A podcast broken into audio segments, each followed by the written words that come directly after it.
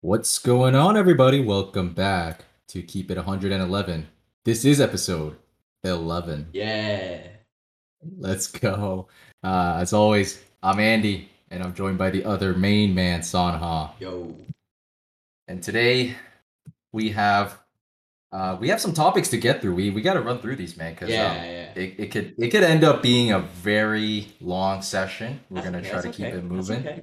Um, today, uh, we're going to be talking, of course, about the NBA Finals, which are going on at the moment. Actually, like within like three miles of me uh, at TD Garden. uh, game three underway. Uh, we're going to give you the predictions without you know having the current score that we are keeping tabs on sway our predictions. Uh, but we're going to give you a little bit of that. Talk a little bit more about you know other topics. Um, there's something that Sanha wanted to say a little bit later about Jayson Tatum and we're gonna give you a little bit update on the on, on the on the drama that's going on in the Utah Jazz organization, and then we're gonna move on and talk about MLB because, as we all know, or let's be honest, some of us definitely do not know, All Star voting has opened up and it's gonna be going on until the end of the month. So I'm gonna give you my starting lineup of All Stars for the American and National League. And then we're going to talk a little bit about the NFL, about what's going on with the Browns, man. It's like the Browns and the Jazz. They're just they're they're just they're Nightmare. just uh, it's just a shit show, aren't yeah, they? I mean, it really is. um, and then finally we're going to talk.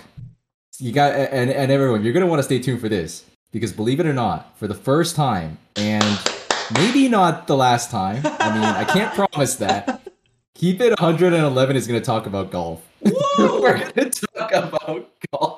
Yikes. I can't believe we're doing this. I'm actually so excited about this one though. Yeah, this was fun. Um, but but let, let's first start about, of course, the headliner, Game Three tonight. Uh, Celtics and Warriors. I mean, what what did you see in Game One and Two? Uh, because I mean, this is believe it or not, right, the first time that we get to talk about the finals with you know some kind of um, not just a scouting report going into it. We already have a couple of games under the belt. What are some things that you saw in Game One, Sanha, and what do you think is going to be the thing to look out for in Game Three that's going on right now? So I, I think the first couple of games they were kind of a tale of two cities, if you will. It's um, and and I think it's gonna be like this for for the entire series, barring any serious injury to a key player. Um, it, the harder playing team is going to win, and, and that's what happened in game one and game two. Uh, game one, Boston came out, you know, firing on on all cylinders, and Golden State they just they didn't look as energized as they have in the past.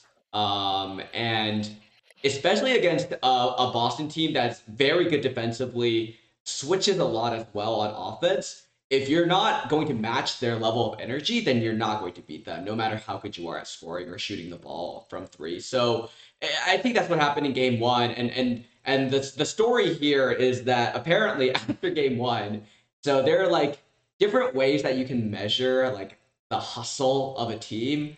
Like like in like in soccer for instance right? You measure um how many meters or yards a a player traveled like ran during over the course of a game right? To kind of measure that. Um you can do the same thing for basketball where you can track like how much total ground did our team actually cover in the game and how does that like measure up to other playoff games um, and reportedly, the Golden State numbers were pretty low in in Game One, and they used that as as court kind of a uh, a starting point for motivation for Game Two. And you saw it in Game Two. They they came out fiery. You saw Draymond like I, we can talk about Dray. We, we'll talk about Draymond a little bit later specifically, but like you could see him, his energy, and the energy of the rest of the team kind of um, feeding off of his energy. Uh, it was another level compared to Game One and that's where they need to be at to to to win the series because it I, to me it comes I think the teams are very evenly matched in terms of the number the amount of quality players that they have on on each side. So I think that's what it's going to come down to.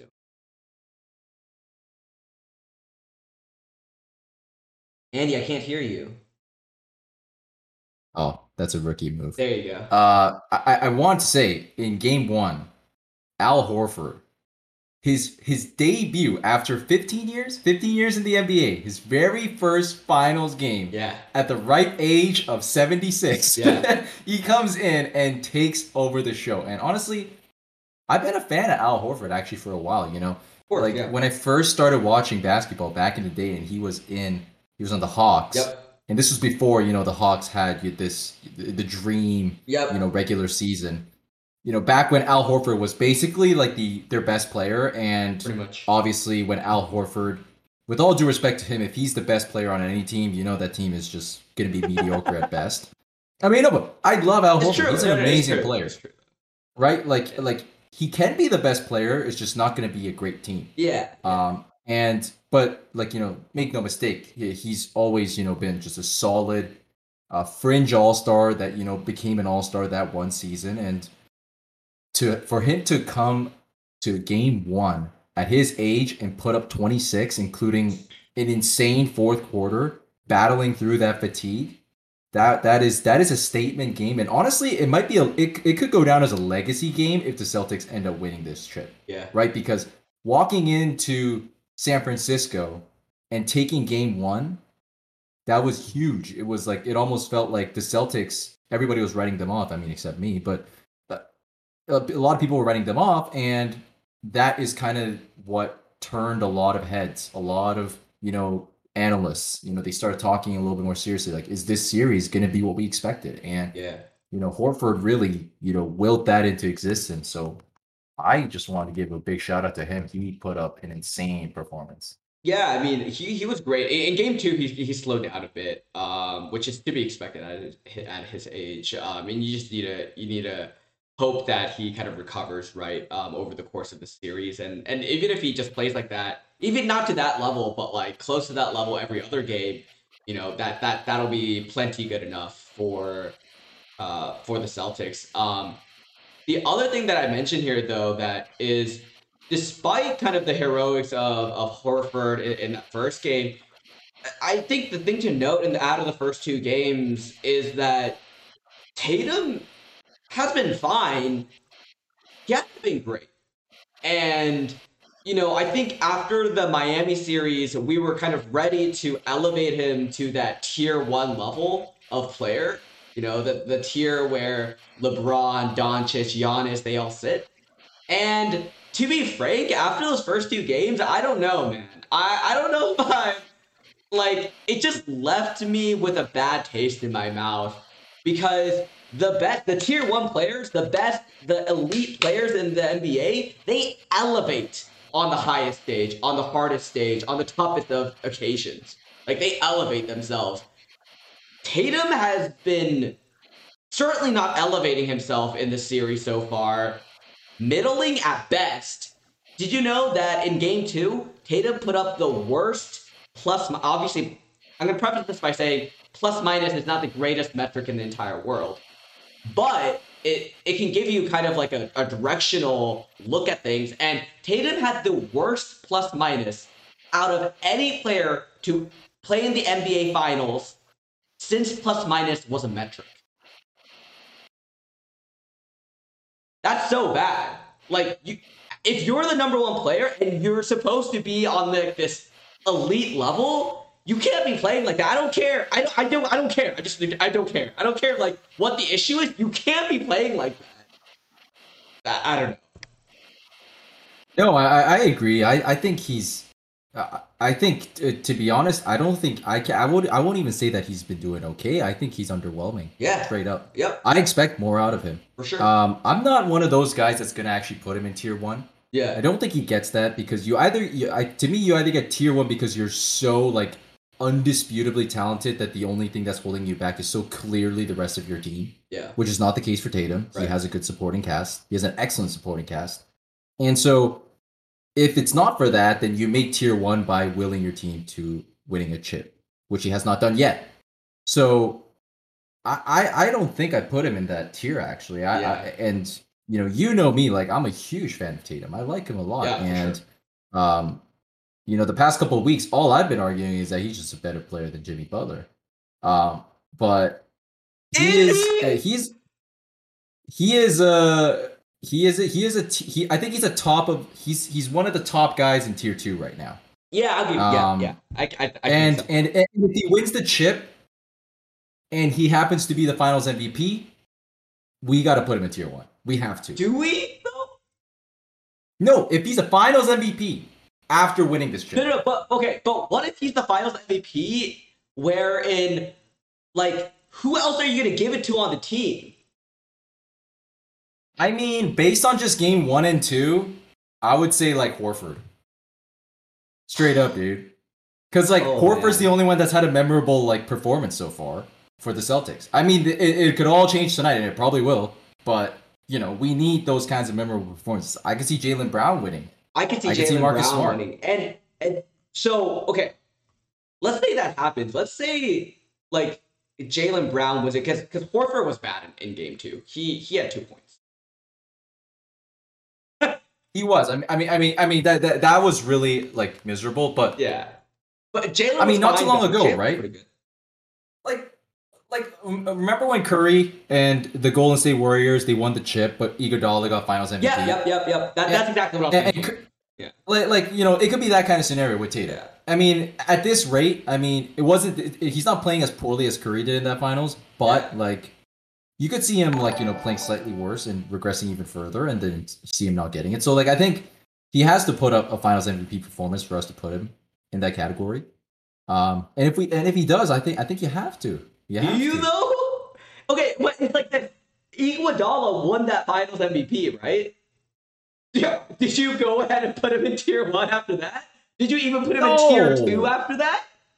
No, I was didn't even put a tier three player after that? because because he doesn't because the uh, to me the finals MVP is supposed to be a supplemental you know addition to the case Yeah, and yeah. to Tatum I think it, it, it- it's the supplemental addition because he has everything else you know in Does that. he though? He- Um, he has to play. He has to play he better. than does. he has to play better than he's playing now, though, for the remainder of the series. If he I think he will if he keeps I think he playing, will. if he keeps playing at the same level that he's been playing at for the remainder of the series and wins it kind of by default, then I don't feel good about that. Are you kidding me? Are you kidding me? Would you? Are you serious? Like, would you feel good about that?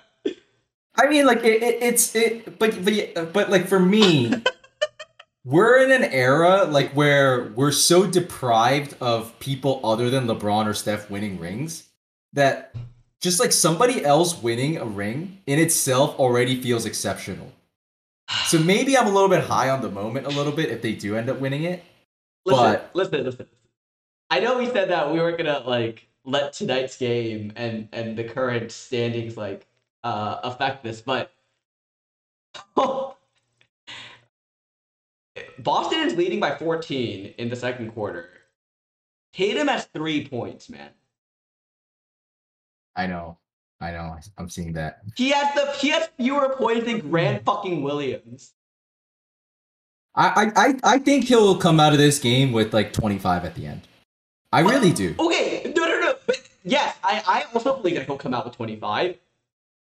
That's like, that's not even Like, you know, that's not even regular season Jayson Tatum. Like that, that doesn't even reach. I understand. I understand, but you know, he could punt this one. He could punt this one. You know, come on the next one, put up 38. You know, and, and you know we're, we're we're back in business, and I know he can do that. So, you know, I'm not too worried. Not yet. oh my god, I, I, I'm just. I, I will see, we'll see, we'll see. Well, we'll let the we'll let the remainder of the series tell us. But so far, I am out on fucking Tatum in on this series. And and speaking of Tatum, all right, let me go off on this fucking. I've already ranted about this or ranted about Tatum, but um, on social media, there has been so much of this bullshit comparing Jayson Tatum to Kobe, the late great Kobe Bryant. And you know, there there are pictures of like Tatum um coming to warm up, and they're saying, "Oh, this is the exact same like, uh, this is the exact same clothes that Kobe wore during his tryouts with the Celtics when he was 17." Um, Tatum what like posted like this picture of like him and Kobe like in this like same picture like showing that like like trying to equate himself to Kobe like I, I, every time I see this I I like want to blow my brains out because no no like in every single way no there's no fucking pop and and the worst thing is, the worst thing is that okay, if Tatum was playing well, and he was elevating in the series, then I give him a pass. I give him a pass. I wouldn't like it still, but I give him a pass, and I wouldn't be ranting like this now. The way that he's been playing in game one and two, and then he leans into this comparison to Kobe, that's fucking disrespectful. That's so disrespectful to one of the greatest players of all time and and one of the very best postseason players of all time. Someone who always elevated to another level, a level beyond his regular season play in the playoffs. Something that Jayson Tatum is doing the opposite of right now. And you're comparing yourself to him? That's fucking disrespectful. I, I need you to fucking sit down. I think it's cringe. It's definitely cringe. Like, oh my god. Like like he he's he's he's showboating a little bit too early. Like it would have it would have been a little bit more tactful for him to like first win the chip and then like maybe like post that sentiment as, as like a flashback. But as he's playing in this series now and you know as you know the late great Kobe said after a post game interview in the playoffs after coming off a win, he says job not done. Um, that's very not you know job not done vibe coming from Jayson Tatum putting that up. Yeah, I'll give you that. It's fucking we're one and one. I'm playing like shit and job's already done kind of vibe. What the fuck? And we're calling this guy see, and this it makes me feel even worse than if like then he wins the finals, wins the MVP by default, and then we have to call him a tier one player. Like after all this shit, it's just like I don't know. I don't know how I became a Tatum hater because frankly, like a year ago, I fucking love Tatum. If I play NBA 2K, that's the first guy I want to trade for. But now I, I just somehow hate I, I somehow hate Tatum now. I said it. I, I'm, I, I'm a hate him. hate him, Tatum. yeah, hate him, Tatum. That's me. Holy shit! How did this happen? What the fuck? I, I, I think I, I think this series just needs to be over, and you know the the Jayson Tatum headlines have to just cool off of it, and then I think he'll come back down to earth, man. Oh. Because let's be honest, like there, there's no like real reason to like hate Tatum. No, he's not a dislikable player. Yeah, he's not. He's a good player. He's a good player. I mean, like, he probably plays for a dislikable franchise. I definitely understand that. Yeah, but even that, like, I don't, right. I don't, I don't, you know, I don't fault him for that. Right. Nah. I don't know, man. Nah. Let's talk about uh, let's talk about Draymond Green. Yeah. Um, game two. You know, I, I think we all saw the incident where um, he just makes a he just makes a foul. You know, a hard kind of you know dirty foul on Jaylen Brown and you know, like he he's he's got his like feet on on, on Brown, and Brown gets a little bit like you know pissed off. I mean, also is Draymond, so like you know, like he's like an instigator of uh drama yeah. on the court, and yeah. so Jaylen Brown doesn't go crazy. Like he just you know goes at him a little bit, you know, jaws at him a bit, and people were saying that Draymond Green should have been teed up for that because a was a stupid foul, and b like you know it was he was also like you know, yeah, he was he was gaming it a little bit. So, I mean, what did what did what did you think about that play? He was already on one technical. Did, did he deserve another D? Uh, so I watched this like I I probably watched it over like six or seven times today, and um,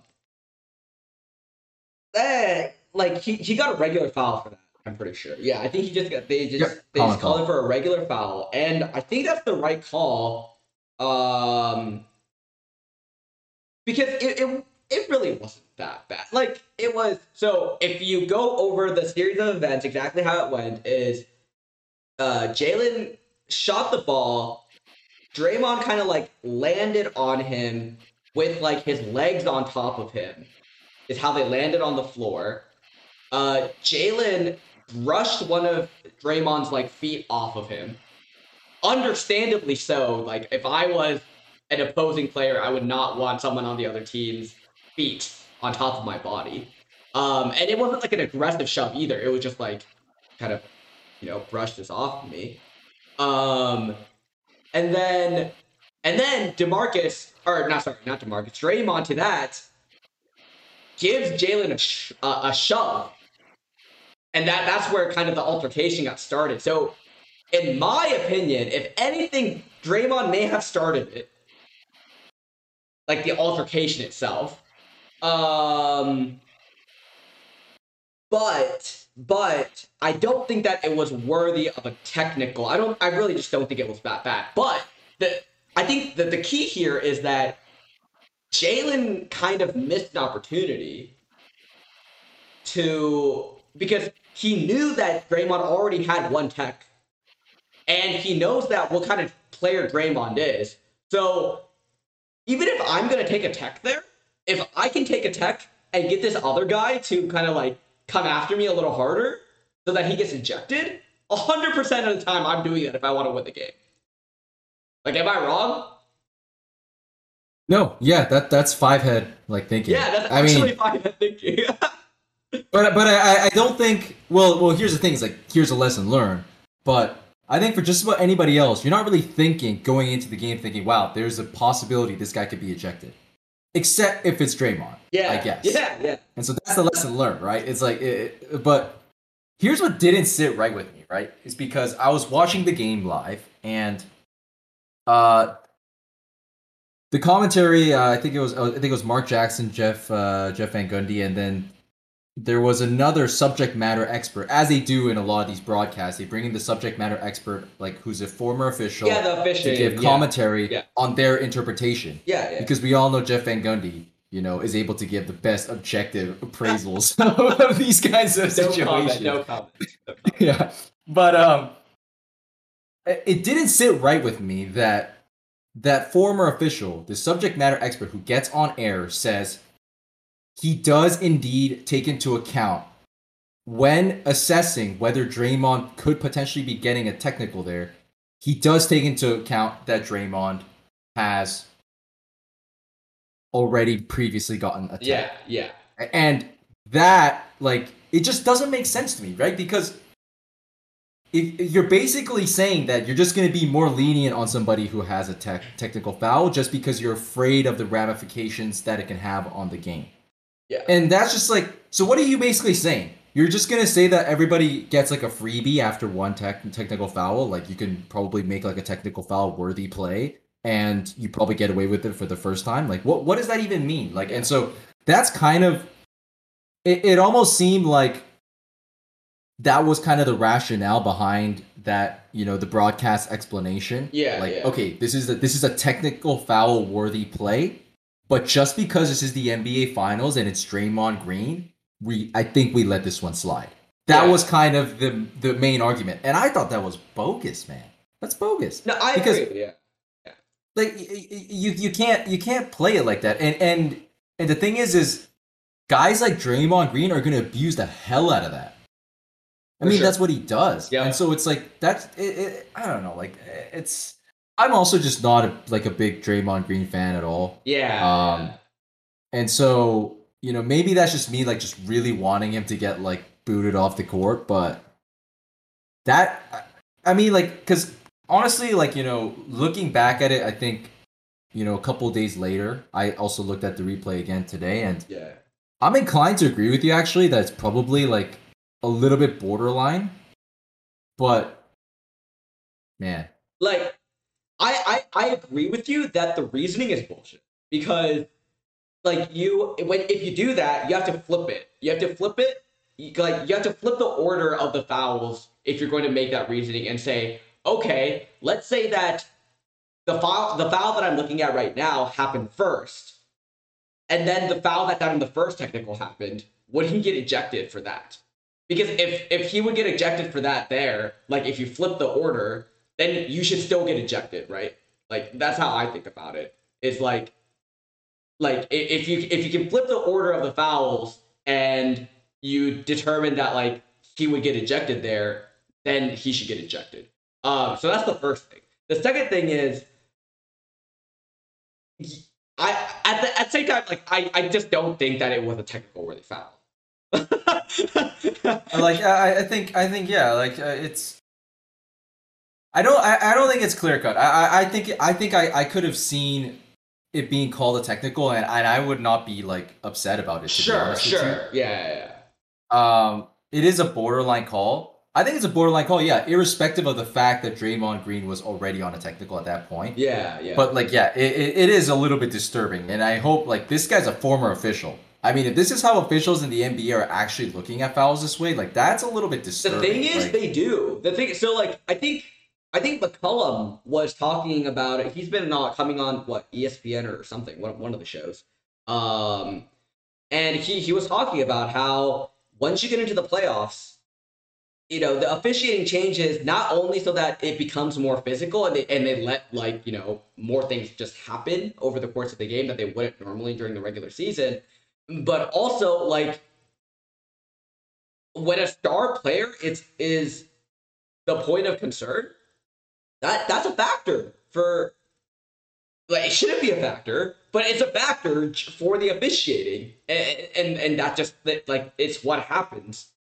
And obviously it's not a good thing. I don't i, I think it's bad for the competitive integrity and i think it's bad uh, in terms of you know like player player equity and the fact that you know star players are able to get away with more things inherently because they are a star in the league like that's pretty fucked up. Like i, I don't know. I, I don't know what i don't know what else to say. It's um like the it's kind of like baseball. It, it really is like baseball in that all we want right as a spectator is consistent officiating. Yeah and yeah. so if it's a case that that like cj saying where the refs just get tighter with the whistles if it's tighter across the board and in all situations that at least levels the playing field. Yeah exactly. so that you know it's it, it, it's equal treatment.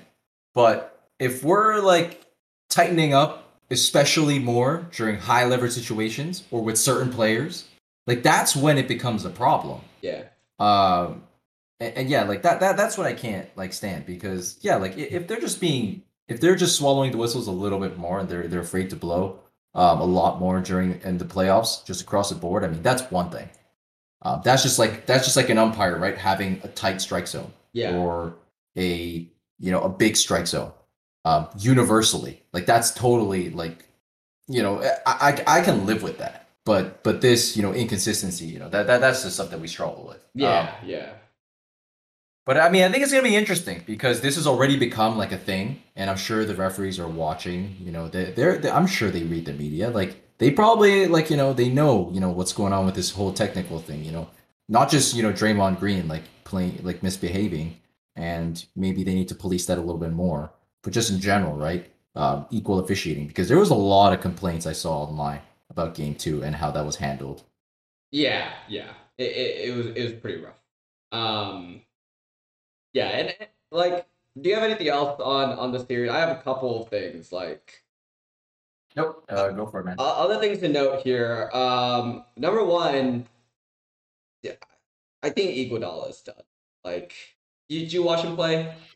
Um, game two, like I, I think he's done. I I don't think they should play him any more minutes, frankly. I mean, I I I, I thought he's just he's just he's just playing a Udonis Haslem role on that. Dude, team he can't even play that, man, because he's not big. He's like at least at least Udonis. Well, like like size. Udonis Haslem like late late like as in like you know like he was just basically just riding the bench like just yeah, like but, honestly a, a player coach at that point. Yeah, you know what I mean? like if he needed to go in there and he needed to bruise for one play because he's a big guy, he could do that. Iguodala can't even do that. He like, I don't know. It's just. no, no, he, he he's. I think he- he's, done. And, eh, So, and- and- and nobody expects anything. yeah, exactly. No one expected it, but um, so that's one piece they're not going to be with uh that Golden State's going to have. Okay, and second thing, Klay needs to play. Man, I he needs to like even if he's not old Klay, he needs to be playing be playing better than this. Like this is Stephen A. Smith was, was saying we're on a manhunt for for fucking Klay Thompson. We're looking everywhere, you know, under the rocks, like you know, behind the bleachers. Where is this guy? Because he's nowhere to be found in games one and two. Um, I, I think he's playing better tonight, but um, they they need him to win the series. Uh, because I don't know where else they're gonna get get get shooting power other than like Wiggins.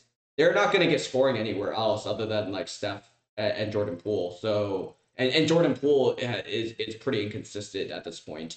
So if Klay doesn't if Klay doesn't play to he doesn't even need to play hundred percent.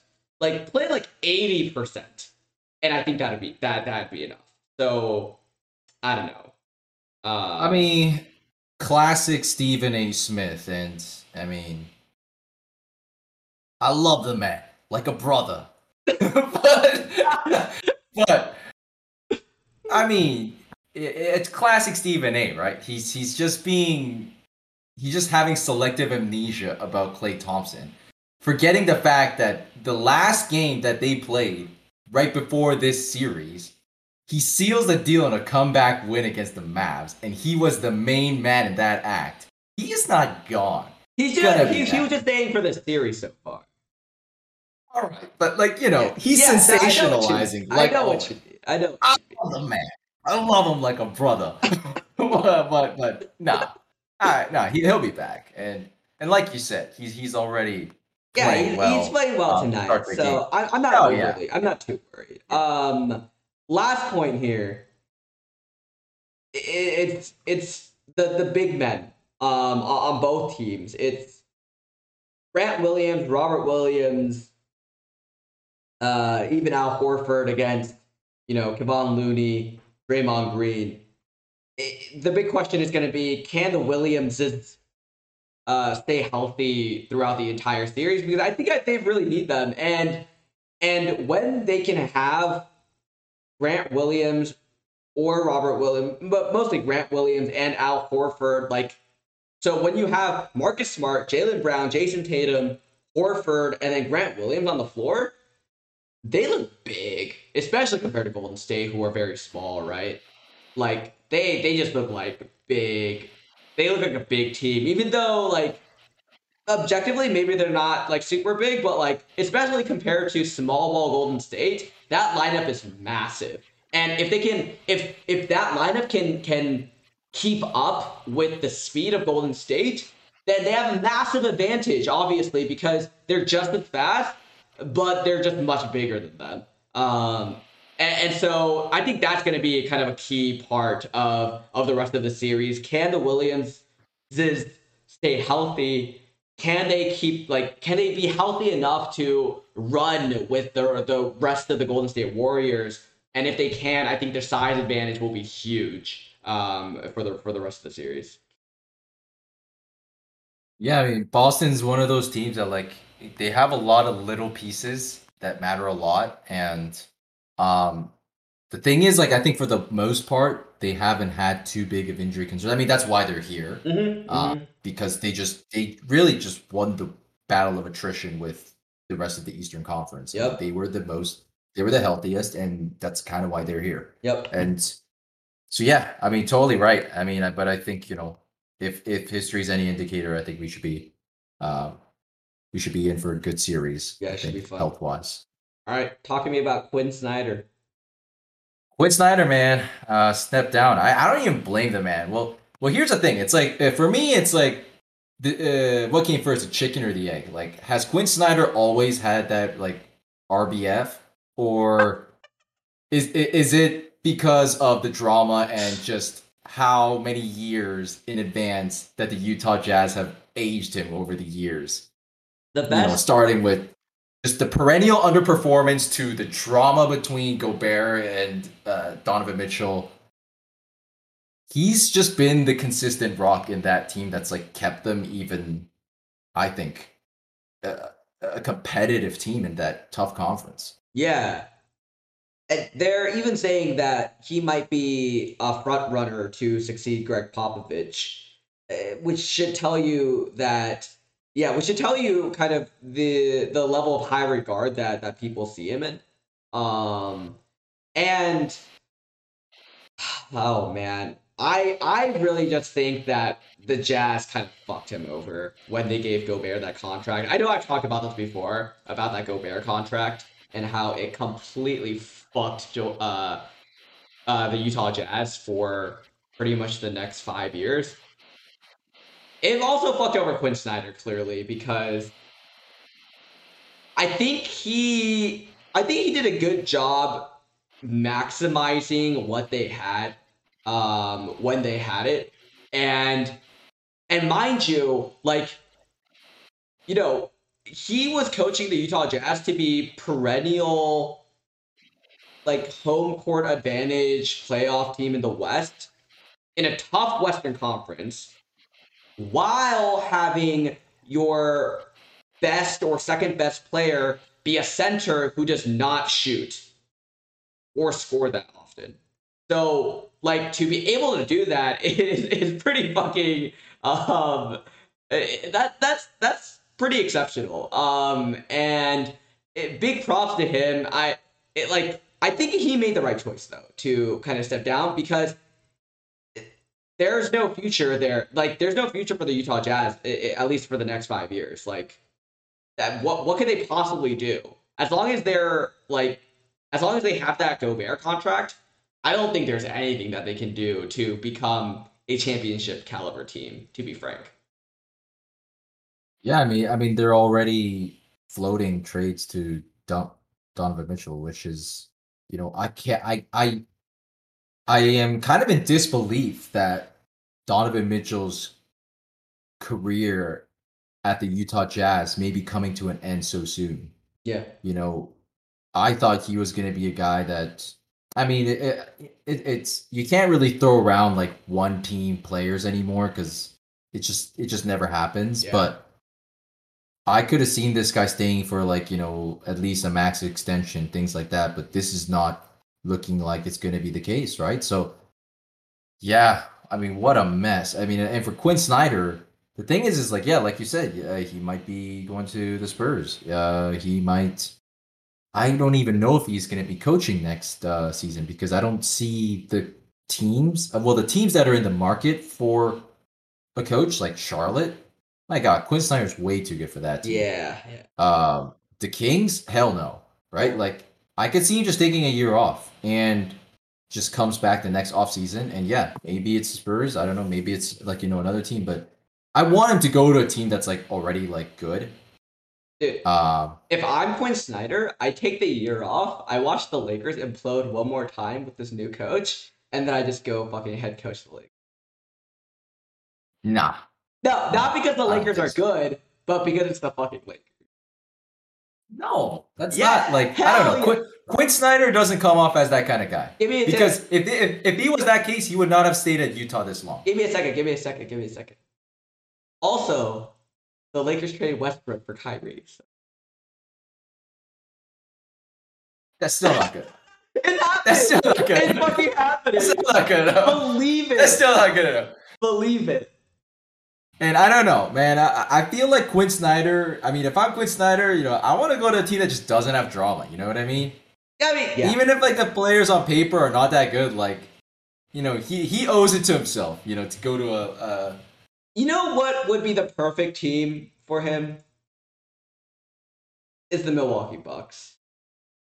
Oh yeah. And it's the team that oh, he deserves. Yeah. And it's the team that he deserves too, right? Like it'd be the perfect match between like coach and team.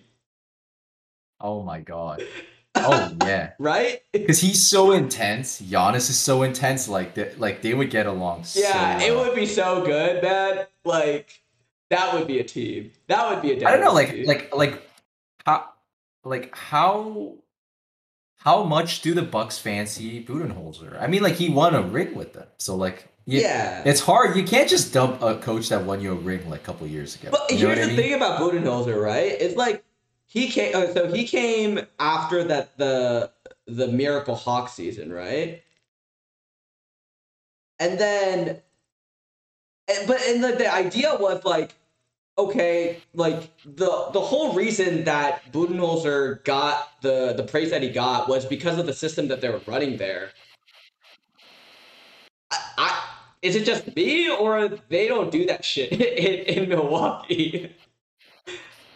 I mean, yeah, it's it's a completely different team. I yeah, like Budenholzer, I believe, like he was he was a pupil of Popovich, right? Yeah, yeah, yeah, yeah exactly. Um, so there, and so yeah, but, he's very much like a system guy. Exactly, but the Bucks don't like Giannis, not necessarily. Exactly, that's what I'm saying. That like kinda... that, like Budenholzer has done I mean, maybe he was like he was like a stabilizing force, I guess, for the team. But like other than that, what has he like done basketball wise for the team?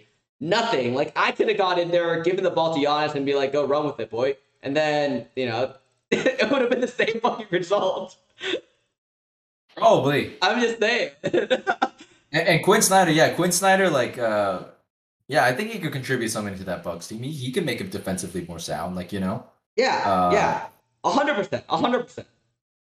So I, I mean, that would be a really, really good fit. Um, and it's not gonna happen anytime soon, but yeah, yeah, because I don't, I yeah, you, you don't see, you can't, yeah, you can't fire a guy that's won you like a chip for a small market team like the, two years ago. The like, seven head just, move, the seven head move. Yeah. If I'm Giannis, I shit the bed this season.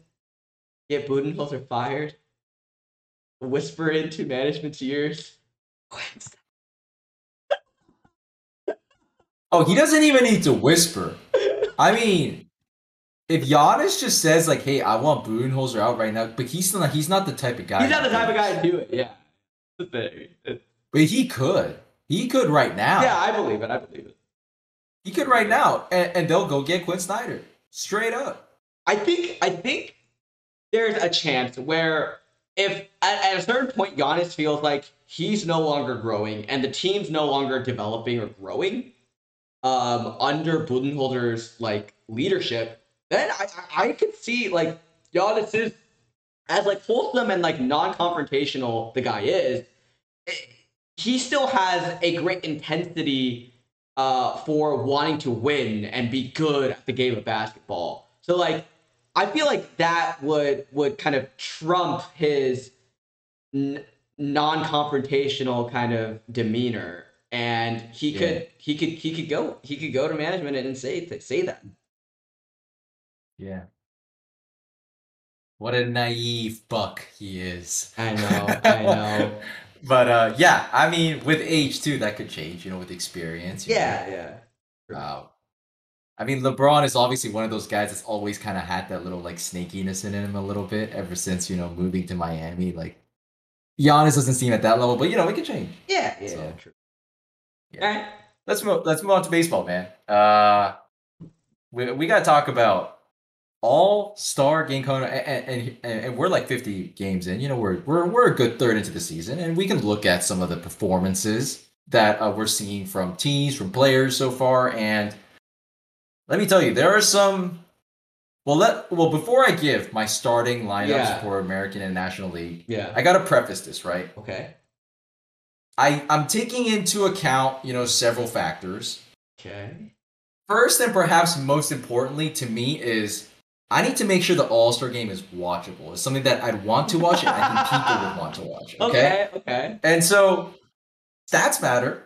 Stats matter, and and you know advanced stats like you know wins above replacement. I care about that. Uh, but you know there are some names that everybody know. And, and here's the thing about baseball is that we need we need to have charismatic characters front and center. That's what the sport needs in terms of revitalizing interest. And so, in the spirit of that, okay, there is some, you know, uh, biases that are coming in. You know, some favoritism. And and and here's the thing: is it's not just about you know how well the player is known. I'm also looking at you know the little things. You know, who's got a nice swing. You know, who's who's gonna okay, like who's okay. gonna hit a home run in the first inning, and you know people are gonna be like, wow, that's a really like cathartic swing that he's got there. And so, you know, there, there's a lot of things I'm keeping uh, taking into account. And of course, uh, of course, as always, we have to understand that the All Star uh, voting in general is a popularity contest, as it is with a lot of sports, but especially with baseball because you know the big names are obviously going to carry and so in some ways right the starting lineups that i'm trotting out actually might hold a little bit more truth than we'd probably like to admit from a stats perspective um, but in other areas, maybe not so much. So, but let's start. So tell me this though, before you start, are we going to see Nestor? I'm gonna explain. Well, well, here's the thing.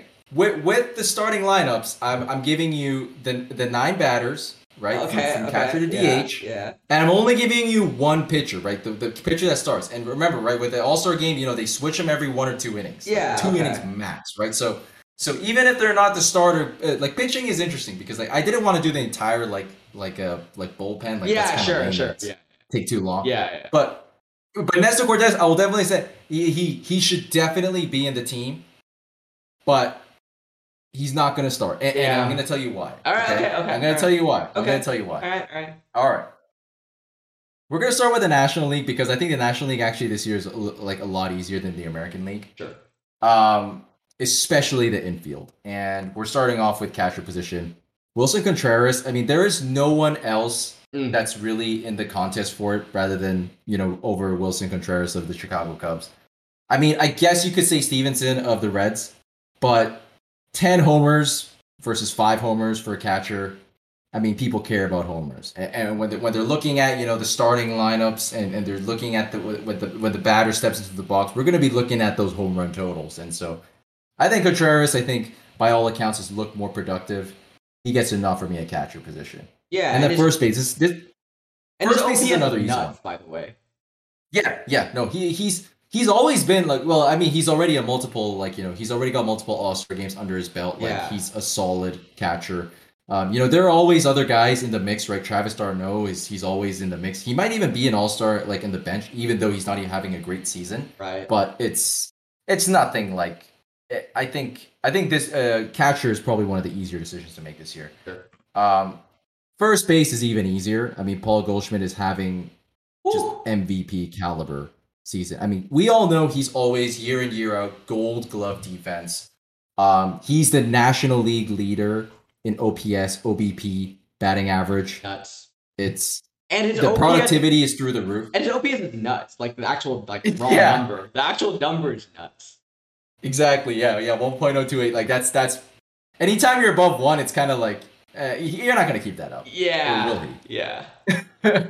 We'll um, yeah, I, I, I, I can't even. I, it would be insulting to even mention like an honorable mention because it's come on, like it's it, it's Paul Goldschmidt. He's probably like I think the early candidate for me to win MVP. I think a lot of people have him there. It's it's either him or Machado, right? All right. Um, second base. This is a guy that, um, and again, I think second base. Believe it or not, this is actually consensus. And for me personally, I I'm very happy to see Tommy Edman being rated so highly by everybody, like all the analysts. This is the guy when uh, when the Cardinals made it to, um, I think they made it to the World Series, right? Uh, a couple years ago.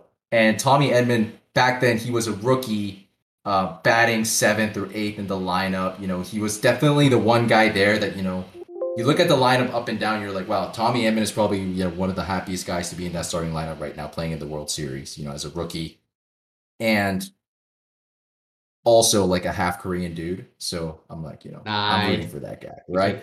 Right, and and but to be honest, like I, I didn't know that he was going to stick around. Like uh, the the problem with this is that he doesn't have the power, right? His power is you know not quite there, but he had he was decent at you know uh, his other tools. But last season he turned in a Gold Glove defensive performance year.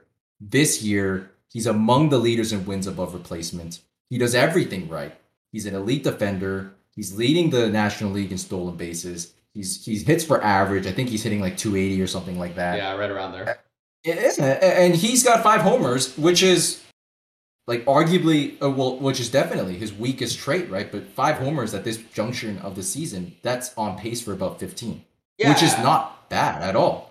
And so there's nothing that he's doing that is bad in in the game. His game is so solid, and yeah. Yeah. and he's so deserving of uh, s- uh, starting second base this year. Um, and I think a lot of you know uh, you know experts out there uh, agree with this pick. So you're putting him at Uh, second base and not shortstop? Uh, no. Uh, well, he can play all. I, I believe he's played second base most um this season. I think, well, but he can definitely play all uh, of the infield positions. Uh, he can play second. He can play short. He can Right. play third base. Right. But there is a guy that I want at shortstop. Um, although Okay, shortstop okay. is not the deepest position. Um, it, it's it's definitely not the most competitive position. Like uh, uh first and third base. Or third base, I got to give to Manny Machado. Um, he's he's like the one guy that's like putting, you know, going I don't even think he's uh, Goldschmidt's so good. He he Machado's yeah, he really is. Yeah. But but but he's putting up some insane numbers, True. right? Like 325 batting average, like nearly 400 OBP. And you know, Arenado, who is, you know, Goldschmidt's, you know, teammate, also playing third base. We all know how good Arenado is on defense. Platinum glove, I think, winner at some point. And so he's he's like the only guy that might, you know, I, I think Arno is definitely going to be on the All Star team, but I think Manny's just too good this year. He's got to be starting. Uh, but shortstop, shortstop is interesting because shortstop, I think it's not so clear here because Trey Turner, I Mhm. really like. Mm-hmm. And for me, it's almost a stylistic uh, preference whether you're going to go Trey Turner or Francisco Lindor.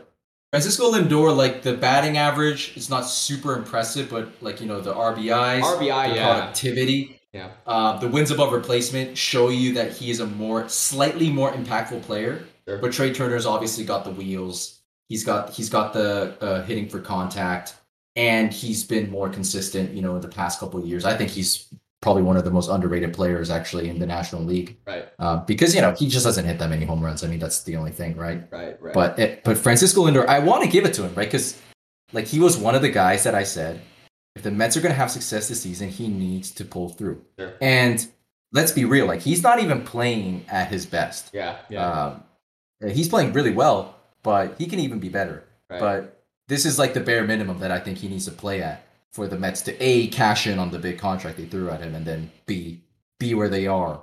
Right, uh, Lindor is a huge part of why the Mets have a s- like a, a, a stranglehold of the NL East so far this season. They're they're eight games in front of second place, and uh, it, it, it's it's it's a dominant Mets performance so far this season, and I think you definitely have to have at least one Met, I think, represented in the starting lineup, and uh, Francisco Lindor is deserving of that.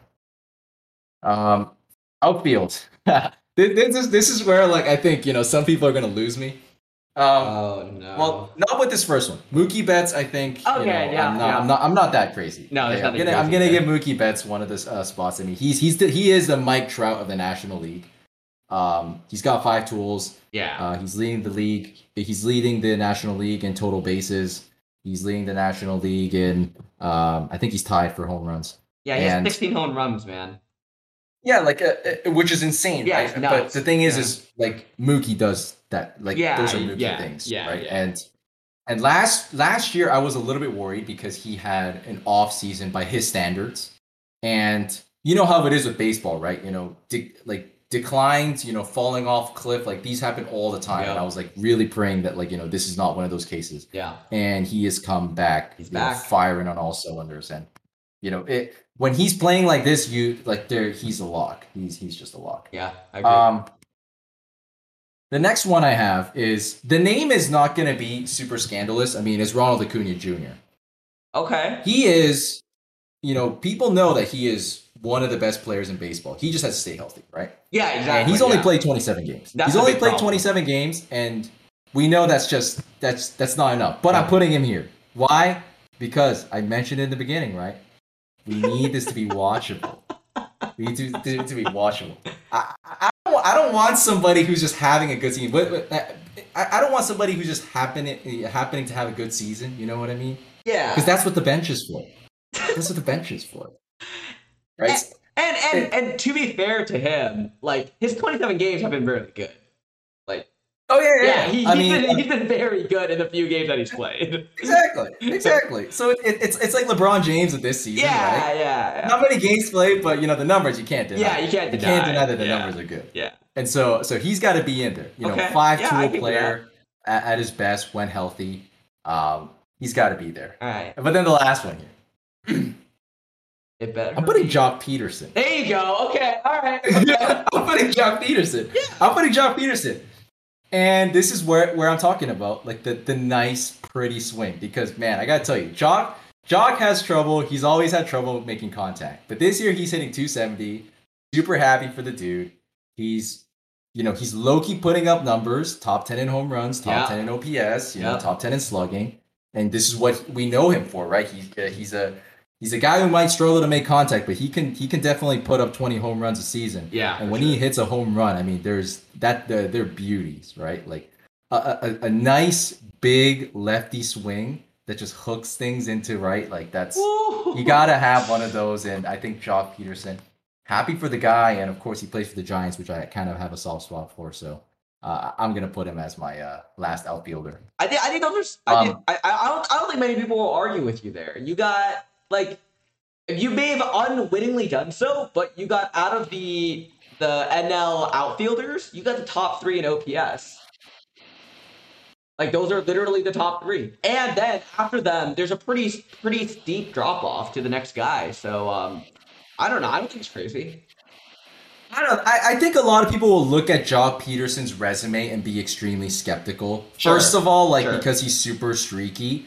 Um, a lot of people are probably gonna have questions whether or not Joc Pederson is going to be hitting 270 by the end of even this month. I mean, that's not a guarantee at all, and and I understand that, and and, and I think that's probably um, probably the only reservation that I have about him is that um, yeah, his contact is just kind of dreadful. Well, so then, like, um, what else would you put up there though? Like so far this season.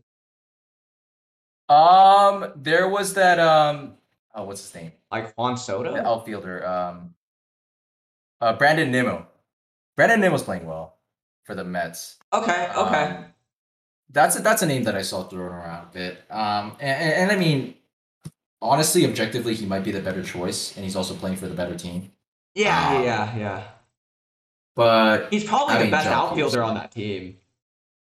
Oh yeah, yeah, yeah, definitely. Yeah. Um, but Joc Pederson, Joc Pederson's uh, home run swing. You know, we, we got we got to we got to put that on no, I don't, I don't, national television. I think I think what like I think it's good that in the All Star game you you you know you give some credit for good performance in the first half because that's kind of what it's based off of. So you know, it, I don't I don't think there's anything wrong with that.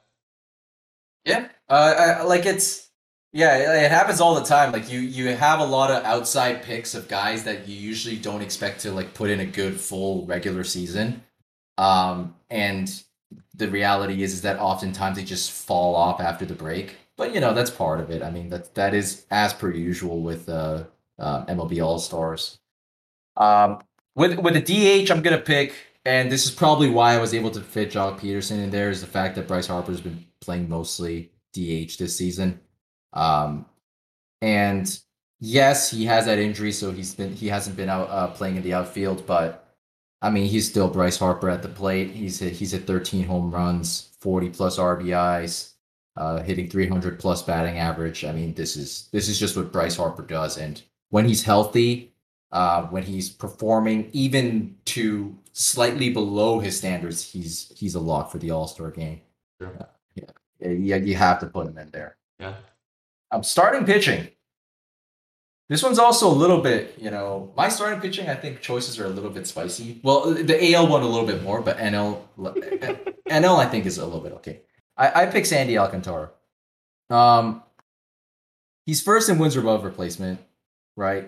Second in uh, ERA, but I think for me, right, and and and here's the interesting thing, right? Uh, the other obvious choice or front runner is Joe Musgrove of the Padres. Mm-hmm. And I know people hate wins and losses, and I cannot rationalize the win loss record to from a statistical standpoint. Sure.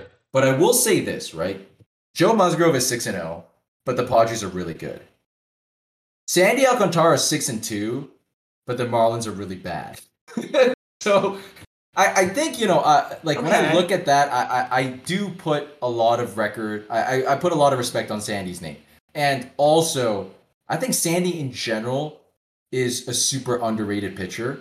Last year he had a three point like three point two ERA or something like that, and he like pitched full season, two hundred innings pitched. He didn't even make it to the All Star team, and that kind of felt a little bit unfair to me. And he's always been, you know, low three ERA kind of dudes. This year he's like stepped it up. Um, he's got a he's got good fastball. He's not a strikeout dude, but he's got a fast he's got a, a fastball that could hit you know high nineties. You know, he, I think I think he's I think he's Showtime man, and I think he, I'd like to see him um, up there. And I, am not the biggest fan of Joe Musgrove, to be honest. Um, so maybe that's a little bit why. So why him over Max Scherzer? I mean, for me, Max Scherzer also is like he's gonna probably make the All Star game, but I mean he's also a little bit old, man. It's, yeah, it's he's old, but that doesn't mean he, he's still really good. I mean, yeah. Again, we have the bench. We have the bullpen. I mean, all right. I, I really like Sandy. I like Sandy, and I want to see him like start. I think that's fair. Like that's fair. How do you feel about. Corbin Burnes? Um, I actually don't know too much about um how he's been doing. This I would look up um, some Corbin Burnes, man. Yeah, because uh, I know he I know he was good last season. I gotta look at his numbers. I, I mean, yeah, two point five. I mean, I mean, but Sandy's like one point eight. Yeah, yeah. Sandy's one point eight. Yeah, yeah, yeah. yeah. Sandy do be one point eight, but Corbin's got 0.922 whip, which is like that's pretty fire. That's pretty fire. And Corbin's also a strikeout guy. And I and, and I do tend to like strikeout guys like in an All Star game I see, because okay. I mean, eh, sure. but I know Sandy's not, but I do like strikeout guys, and you'll definitely see that in my AL uh, starting pitching pick. Okay. Which I mean, I might as well just say, it's not Nestor Cortes. It's Shane McClanahan. That's it's Shane McClanahan of the Tampa Bay Rays. I mean, I I knew that he was gonna have a good season because, uh, I mean, first of all, he's a Tampa Bay Rays starting pitcher, and he had a good rookie season. So I think this is kind of due. Like he's kind of like him, Alek Manoah of the Toronto Blue Jays, like just young pitchers you could see it from a mile away that they were going to have seasons like this. Um, Shane McClanahan's he's top five in WHIP, top five in strikeouts per nine innings pitched, top five in ERA, number one in strikeouts. I mean, we're watching the All Star game. We want home runs and we want nasty pitches and strikeouts. And so McClanahan is also young, so rising star, checks all the boxes, honestly. Um, I, I think he I think he's got to be uh, starting for no me. no Verlander man. Verlander also like Scherzer like Verlander has like put in some like very like memorable moments this season, but I think the stats for him are not extremely balanced, right? He, well, he also he hasn't played that many games. Straight up. Yeah, like I, am not too sure about him starting. I, I mean, he he should make the team though like yeah, like there were some honorable mentions, you know, like uh Nestor Cortes, like you said, Martin Perez for the Rangers. I just can't do that though, because like the Rangers are just so sh- like they're just so bad as a team. Yeah, I mean that's and fair. And Alek Manoah of the Blue Jays. Um, I mean, if I put him in there too, then I would be accused too much of homerism. At that point. I mean, you're gonna see the rest of the lineup. Uh, I, yeah, the thing with oh Alek is that God. like his, his ERA is extremely good, but you know, yeah, I, I think McClanahan, I think would be better. I, I, all these guys, by the way, these honorable mentions, they're all making it to the team. They all are. All right. So it's it's I mean, it's not the end of the can world. Can we talk a little bit about the Yankees though and their fucking pitcher lineup and how fucking nuts they are? Like I think just we can talk about how nuts they are in general. Well, yeah, yeah. but even okay, but just like to start with the pitchers, like holy shit, they have a lot of really, really good fucking pitchers. Like a literal handful of like all star caliber pitchers. It's nuts. I mean, like the, it's what the Yankees always do. Like they have, oh. they always have an insane bullpen, Disgusting. and really overpaid. Like I mean, really highly paid uh, starters. A lot of times they end up becoming overpaid, but Gerrit Cole's insane. Yeah, Gerrit, I mean, Gerrit Cole's insane. Gerrit Cole. Nestor Cortes is, I mean, he's like the breakout guy, right? Yeah. And then you still have Luis Severino, yeah. who's, you know, when, when he's when, when he's healthy, he's insanely good. Yeah, right? yeah. Um, Jameson Taillon, I like him as well. So like he, yeah, they're just they're, they're, they're just insane. They're absolutely um, nuts. Uh, yeah. Right, let, let, us run through the the rest of the AL here. Uh, catcher Alejandro Kirk of the Toronto Blue Jays. I, I mean, this is not that. This is not a wild pick. I don't think so, man. He's leading the position in batting average. He's leading the position in on base percentage, slugging, OPS. Uh, the only crazy thing is that it's Alejandro Kirk, and you can probably, before the beginning of the season, think of five guys that would make the All Star team before him on sure, the Toronto Blue sure, Jays. Sure. Um, that's about like the. I think that's the only reason why like people might be a little bit, you know, surprised by this one. But I mean, the Blue Jays just have had a really interesting season. Um, a lot of role players sticking out, like standing out, and a lot of their mainstay stars not so much. And, and they're the, as a unit they're heating up now, but um, this has just been an interesting season. Um, I think in, in, in different ways, uh, but where they are, um, second place in, in the division, you know, it sounds about right. Um, they're getting hot, and Alejandro Kirk is a big part of why. Yeah. Um, speaking of mainstay stars, I'm put I'm putting Vladimir Guerrero Jr. at first base, man. I'm putting him at first base, and and and, and here's why. Like I said, right? Like it's it, it's you have to think about the watchability. I mean, and, and, you you know how hyped he was. You know how hype of a season he had. Yeah. And and let's not pretend that like he's he's you know playing poorly right now. He's still got 13 homers. Um, yeah. The batting average is not there, and he's not having an MVP caliber season. That's what I'm but, saying, yeah. I mean, the thir- 13 home runs looks hot, and the fact that he's freaking Vladimir Guerrero Jr. Right? Yeah, okay, like, all right. But, you know, using that exact same reasoning, I could put Anthony Rizzo. Anthony Rizzo doesn't have nearly the same amount of hype as no, no, no, I, no. no, no, no not that reasoning. The statistical reasoning.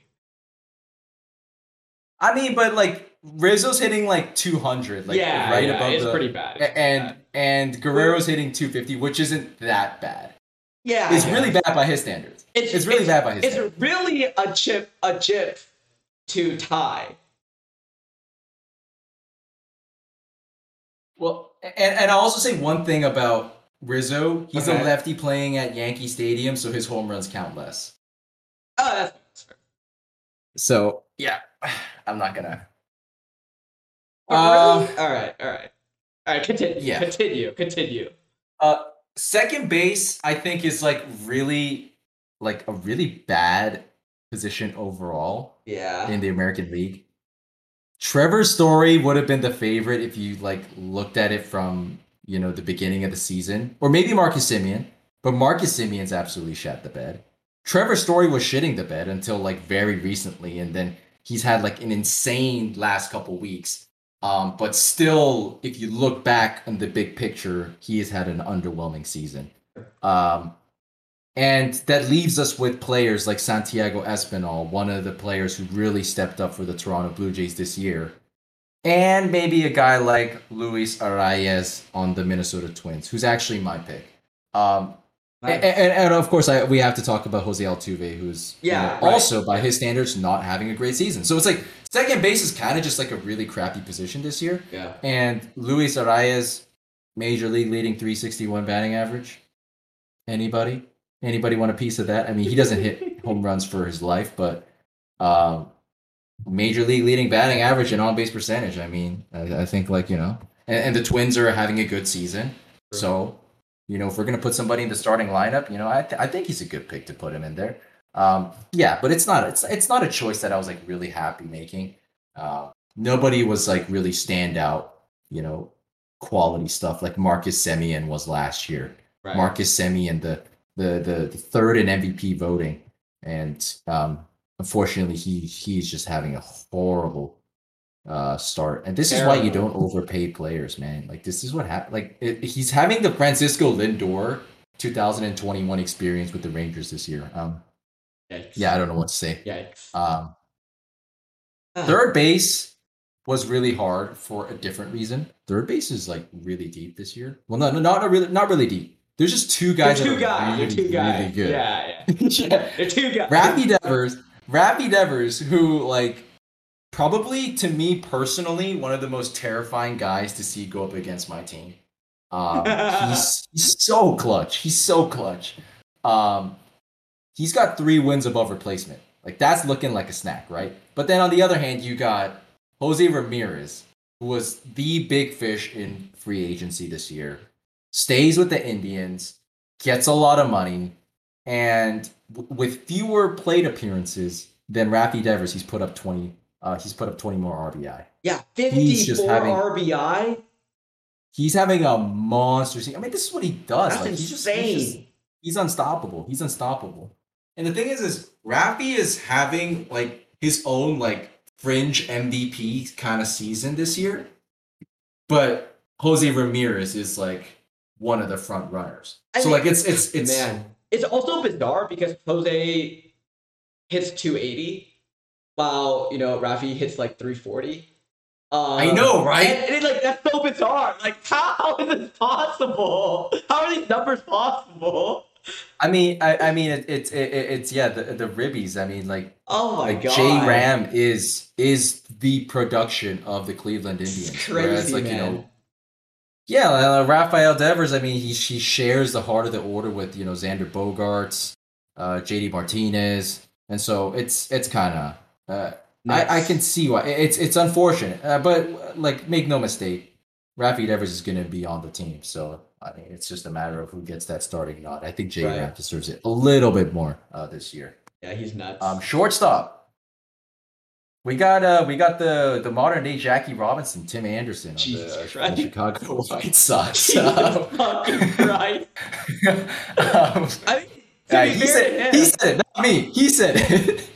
he's he he is hitting like almost 360.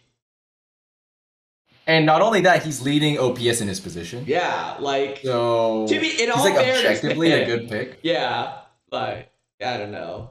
It's just the cringe factor, you know. It is a cringe factor, and, and, and but but the thing is, you got it. what we got to look out for is that he got injured last week, and so Xander Bogaerts, Xander who's like Bogaerts, kind of breathing down his neck, Yep. might make some make up some ground. And it's gonna be interesting, like you know what happens with like Tim Anderson's popularity Yeah. with like the whole thing, because let's be honest, like a lot of people probably didn't know who Tim Anderson was until like you know the Josh Donaldson incident, and so he's got a lot of popularity. I mean, we're gonna find out if it's the good type or not. LMAO. we we know Xander Bogaerts has good like you know name value, but uh, we're we're gonna find out really what uh, uh what uh, Tim Anderson's all about here. Um, the outfield, I mean, I'll make it quick uh, with the first two. Mike Trout, I mean, if he's playing like he does, the wins above replacement king. I mean, he's top five this season. He's got to be in there. Aaron Judge, um, yeah, Look, you can't say anything about 22 home runs. Like, what else? What else Yeah. is there to say? 22 home I'll- runs I'll- and I'll- 45 RBI. yeah. Um, twenty-two home runs on pace for above sixty. Like, yeah, I can't. Like, yeah, what? Are, yeah, what can you say? whatever. yeah. The the last one though, this is kind of interesting because you could put in Taylor Ward, Yeah, that's what you would think. but the Angels have also lost like thirty games in a row and just lost their manager. Like they are not in a good spot right now, But and I don't think they deserve. But look at his numbers. I don't think they deserve. Oh, I don't think they deserve three starters. Spoiler about who's coming in DH. So No. I'm not gonna give it. To, I'm not gonna give it to Taylor Ward. Uh, and Yordan Alvarez, he's. I think he's in the running for DH. I don't think he's in the running for left fielder to me. okay, okay. So No That leaves don't. Don't do it. Don't do it. With- Andy. Don't do it.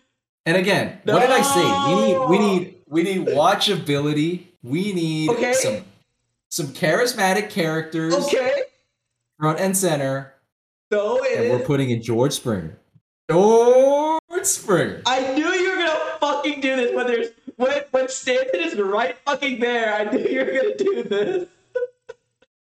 Charismatic individuals. I mean, George Springer. He's a walking highlight machine.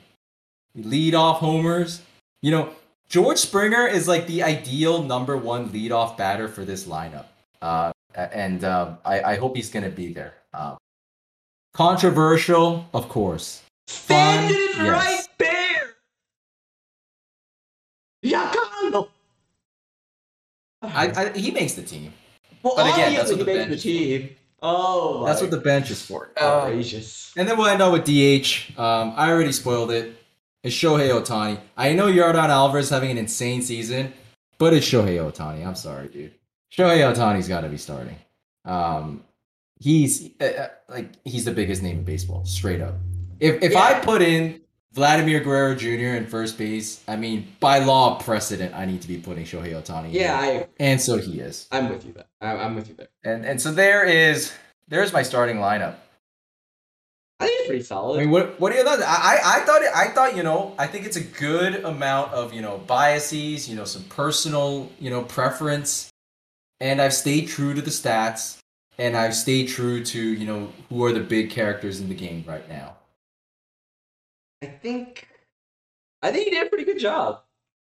I think, I think, I think Yeah, man. I mean, and like if John even Peterson, if they, I'm happy about. even yeah. if they're not the starters, like I think we talked about most of the folks who would be who should be kind of the front runners, you know. Yeah, I- I think Um, I think everybody on this list definitely will be on the team. I just don't know if they're all going to be starters. And I think these are the guys that will be starters. I mean, Shohei Ohtani is like a lock already because it's a popularity contest, and he's definitely going to Yeah, get in. But yeah. He he could hit hundred. He could hit one fifty for the entire month, and his, he's still going to be starting. So, you know, The real question is, does our boy Ji-Man Choi make it to the bench? I don't know actually. Because he don't hasn't know. been bad. He's been pretty good. Yeah, and like you know, like you know, classic you know hitters coming over from Korea, like Yeah. on base percentage is really looking like a snack, and, and yeah, I mean, 27 RBI, I like nothing the- to scoff at. Yeah, it's like he he- he's he's a he's a defensive highlight machine. I mean, he can do splits better than an Olympian. Exactly. Um, you know, it's kind of the Rays are not I- playing bad. The Rays are 33 and 23.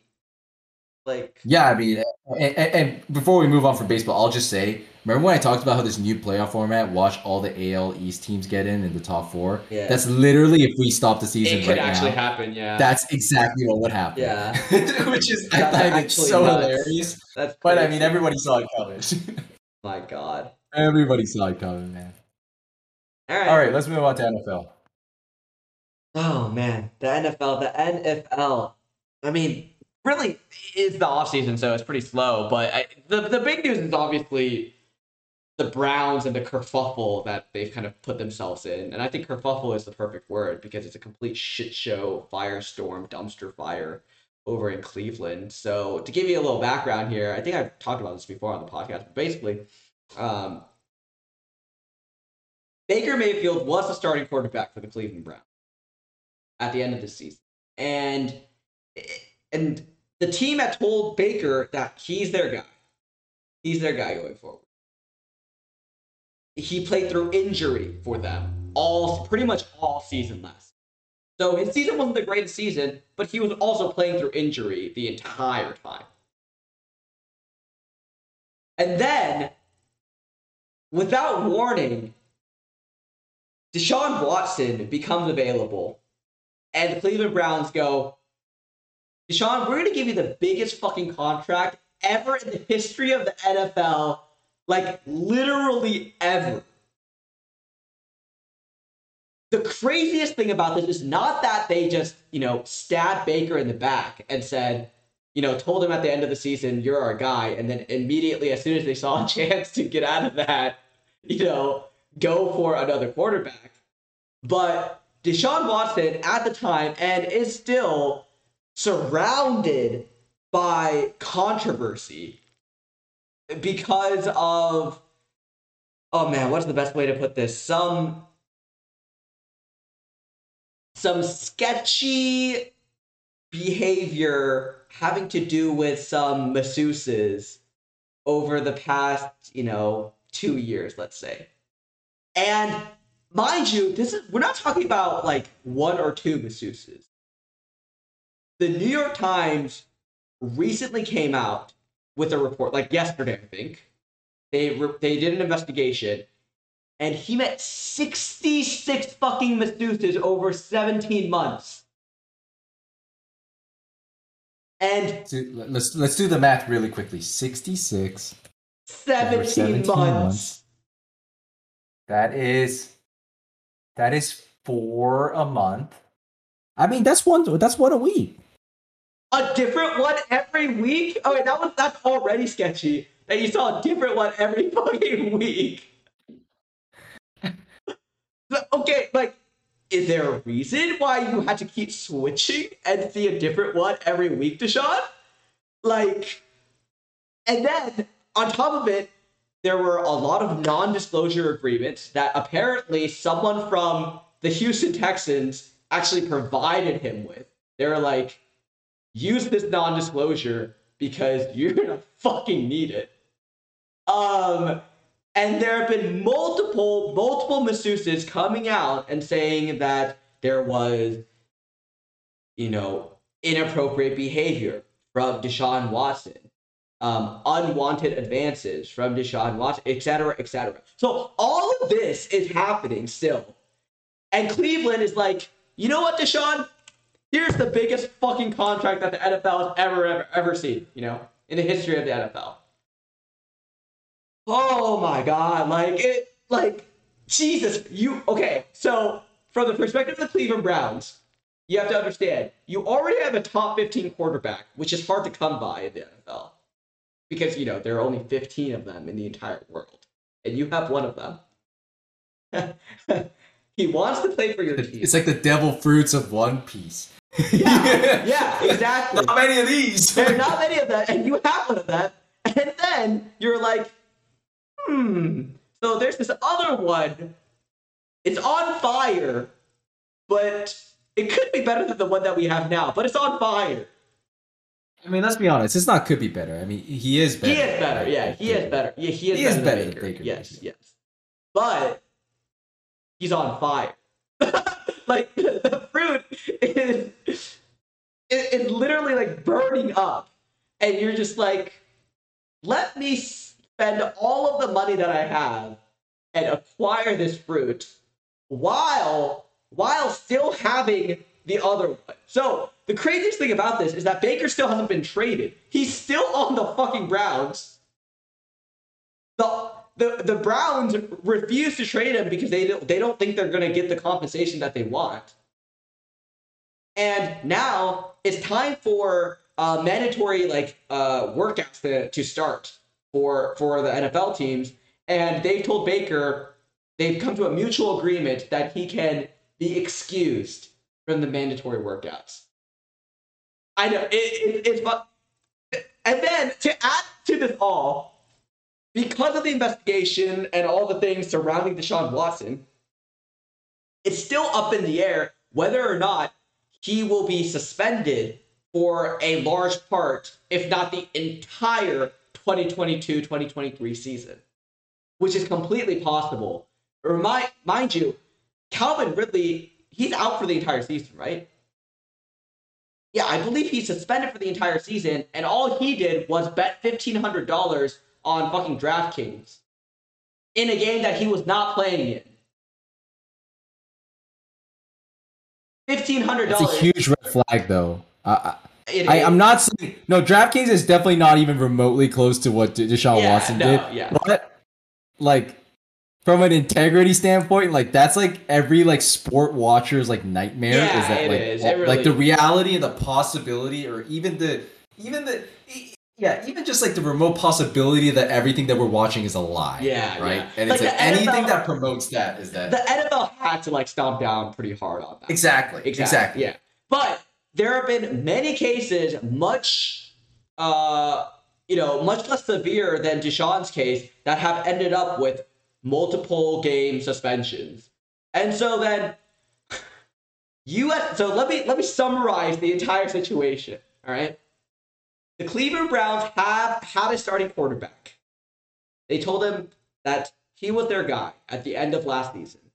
They proceeded to then sign a quarterback who is pending an investigation and a potential suspension for God knows how long, and gave him the largest contract ever in the history of the NFL.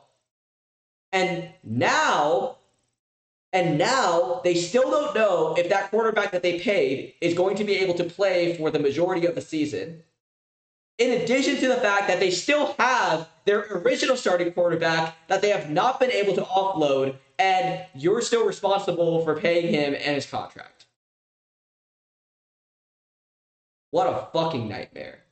Like, I mean, like, like what? What are they thinking? I mean, of course you're not going to get compensation now that you've like signed Deshaun Watson. You have no leverage. It's like yeah, everybody knows that like it's Yeah. you need to get rid of him. Yeah. everyone's just going to line up to try to fleece you. Like, what do you expect, right? It's it, it's nuts. Like I, I really don't. I, I, I, I don't. I don't know what's going on.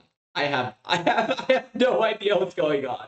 It's I mean, yeah, like like it totally just take out the fact that like Deshaun Watson's going through all this legal trouble. Just just just like even if you take out that out of the equation, this already is a kind of a ridiculous situation. yeah, yeah. Right? To just be tied up financially like this and to just relinquish all kinds of leverage. You know?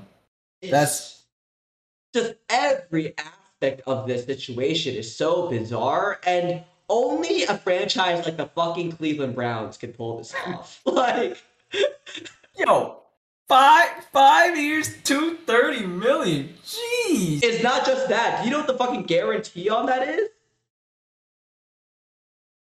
oh, I don't even want to know. It's fully guaranteed. Oh, Which in the Oh. NFL, it never happens. It literally this is unprecedented. It's even Patrick Mahomes. Let me let me let me see. Patrick Mahomes got 141 million guaranteed over 12 years though. That's over 12 fucking years. 141 Yeah, what's his what, what's his what's his actual contract though value? Like um, um, non like including the non guaranteed. I believe it's like 500 million But over a over longer 10 period. years. Over 10 years. Over twice the time. Mm. And But- also Mahomes is better than Watson. But but yeah, obviously yes, and he's younger. But okay, the biggest part is none of the none of the actual big numbers matter because the only things that matter here are the gu- is the guaranteed money because you can get cut at any point and then you don't you don't get the you don't get the rest of the money right. I mean, for a guy who like might be freaking going to jail. Yeah, like you paid him. Patrick Mahomes got 141 million guaranteed. You gave him almost twice that in guaranteed money. What the fuck are you thinking?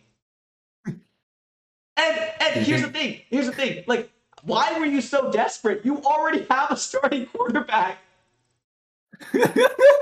Like, what the fuck?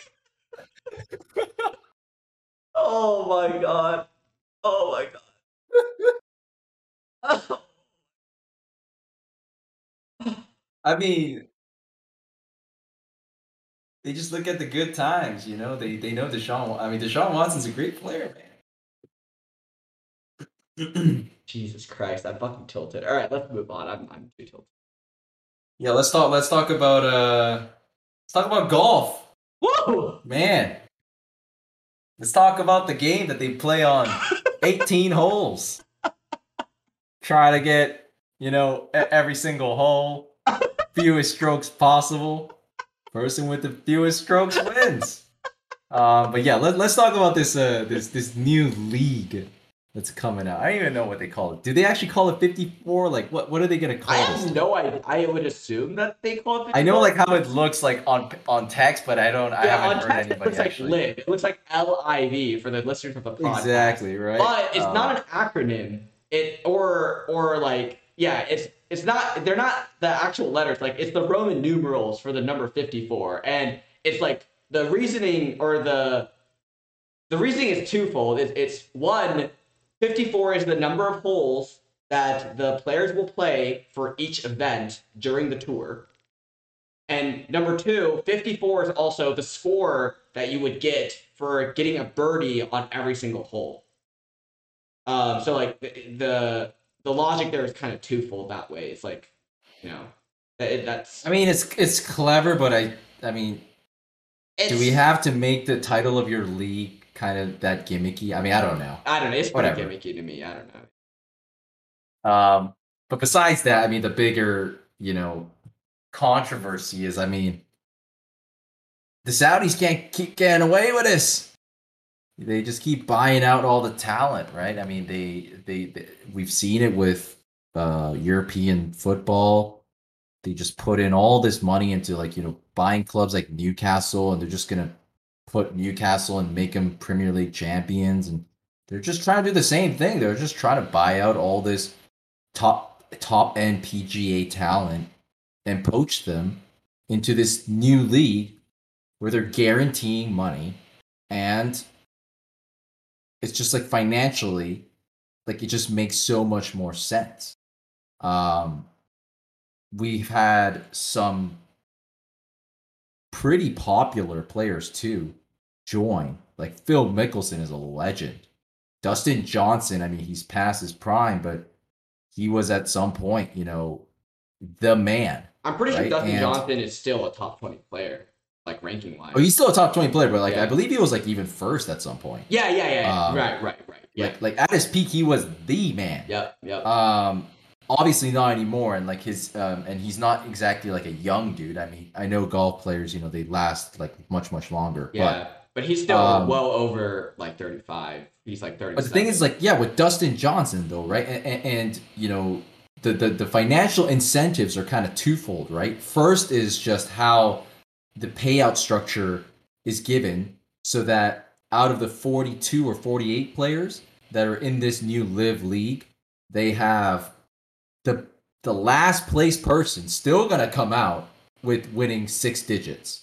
So it's guaranteed money from the purse perspective. Yep. And then they also have all just like a one time, like almost like a sign on bonus, but it's insane, like how big these sums of money are. Yeah. Um, I believe Dustin Johnson was paid something in nine digits.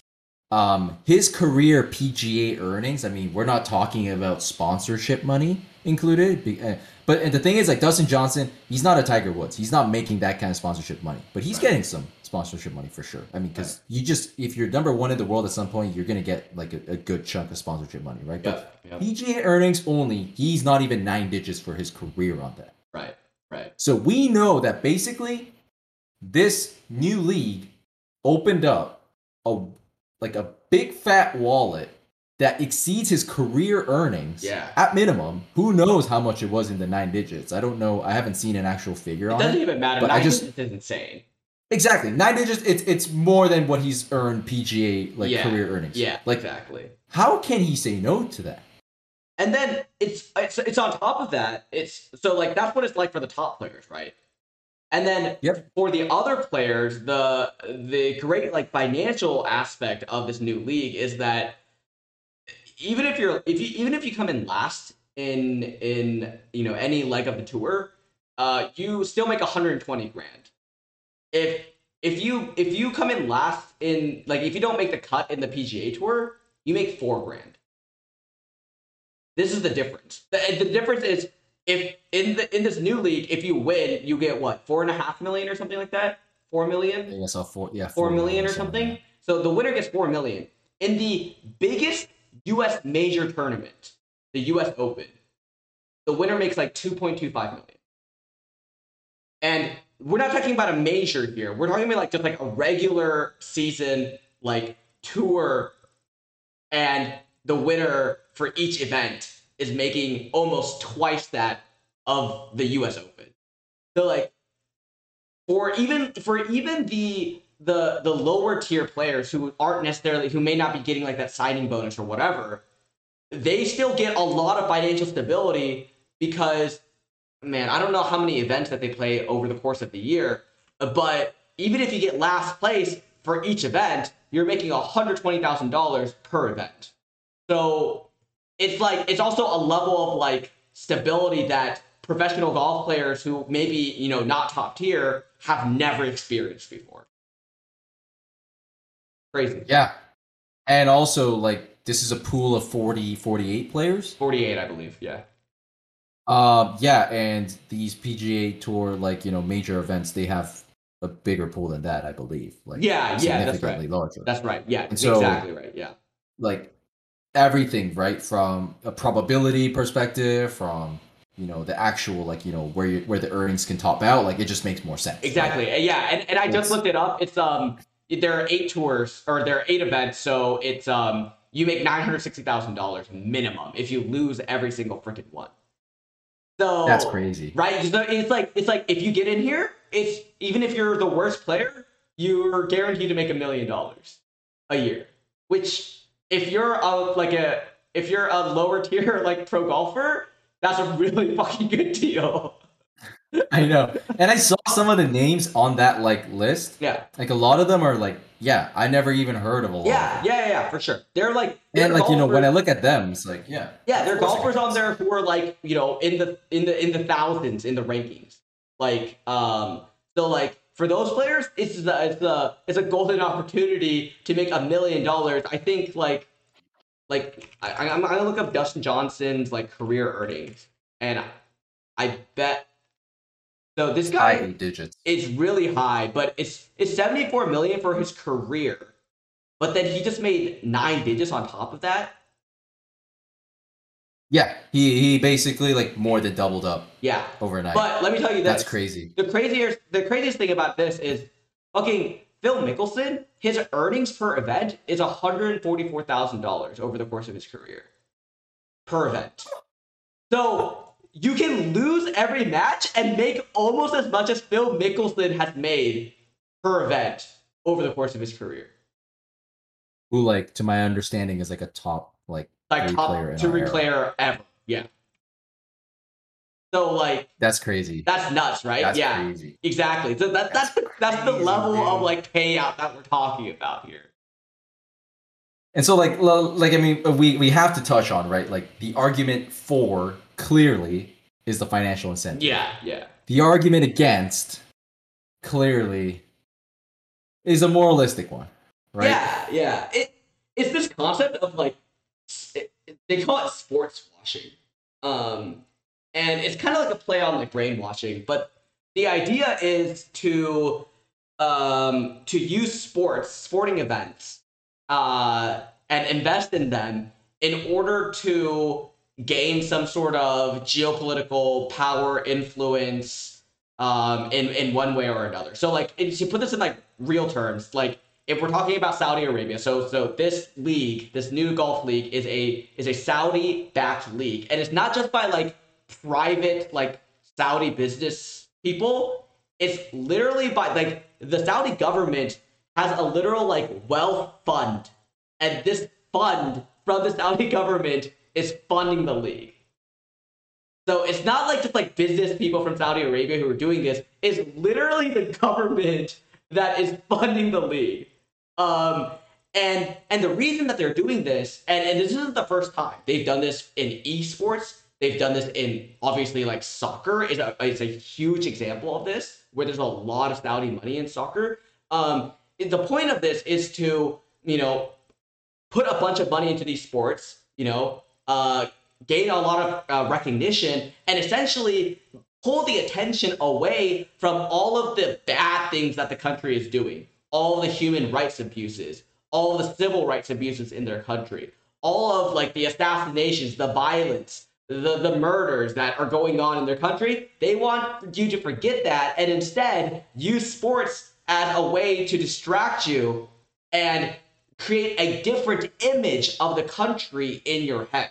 And in fact, this concept of sports washing is not so new. Like it's it goes all the way you can like trace it all the way back to like literally like BC like a BC era. Like um uh, Athens and, and Sparta. So it, there was a war between Sparta and Athens uh, way, way, way back in the day. And Athens was losing, like pretty badly. So what did they decide to do? Instead of actually investing more into the war, they decided to invest in the Olympic Games.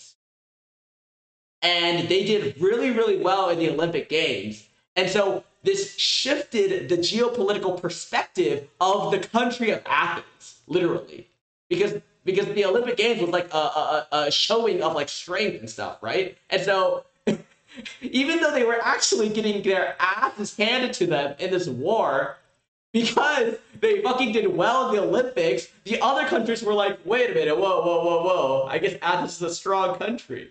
Like literally, this is what happened. Like this is what actually happened. So like, it, it's not like a, a brand new concept. Um, but it's something that a lot of countries have been doing. Uh, another great example is, is Qatar, right? For the 2022 World Cup.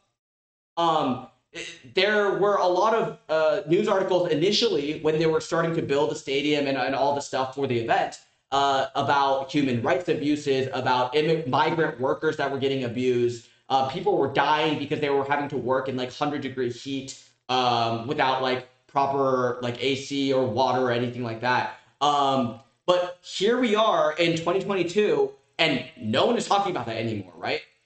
And the World Cup is going to come around, and no one's going to talk about that. We're just going to talk about the World Cup. So this is what these kind of countries are doing. They use sports as a method of of influencing the perspective of their own country in, in, a, in a positive light. And that's really kind of what's at stake and what's behind this like new golf league and, what it represents. I mean, it's a, it's it's it's it's and it's also like you know showing in the case of these golfers, right? Really, how far I guess philanthropism, you know, compassion really goes, and when individual greed you know becomes something that is inescapable almost. Yeah. Because you could look at you know guys like dustin johnson he was gonna double his net worth even more than that overnight. Yeah. And he just snap called that.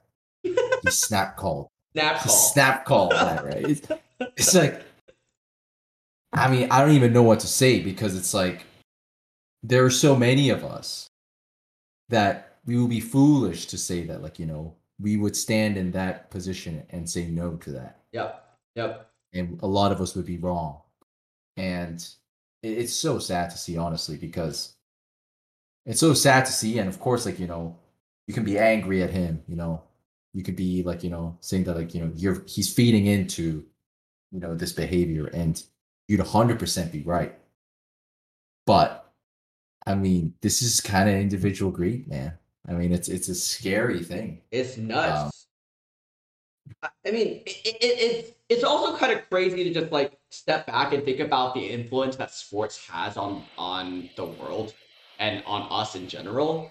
Like, it's it's such it, sports has such a great influence that countries like Saudi Arabia, they're literally they they've literally hired Boston Consulting Group, a management consulting group to to help them come up with, uh, with a strategy to lobby to get World Cups and other events played in Saudi Arabia.